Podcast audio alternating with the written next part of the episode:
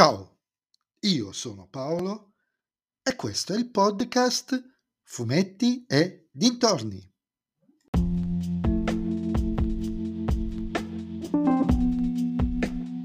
In questo episodio del podcast vi parlerò del numero 6 dell'albo della serie Morgan Lost Scream Novels, La paziente 71, scritto da Claudio Chiaverotti e disegnato da Luca Maresca, edito ovviamente dalla Sergio Bonelli Editore.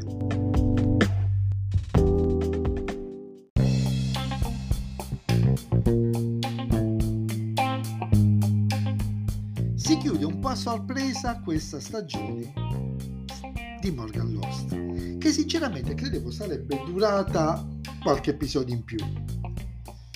E si chiude con la promessa di una nuova stagione a breve, ma sen- non so, è una mia sensazione, ma c'è qualcosa che non mi convince. Però,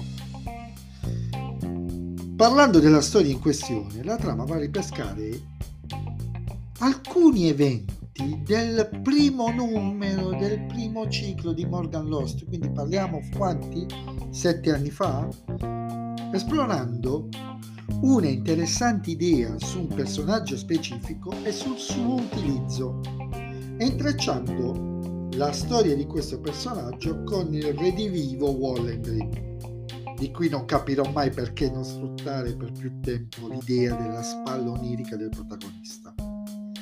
Però l'idea è bella, è ben congegnata, la mia paura è che questa idea, quella della paziente 71, nasce e muore in questo albo, mentre magari qualche sviluppo in più me l'aspetterei.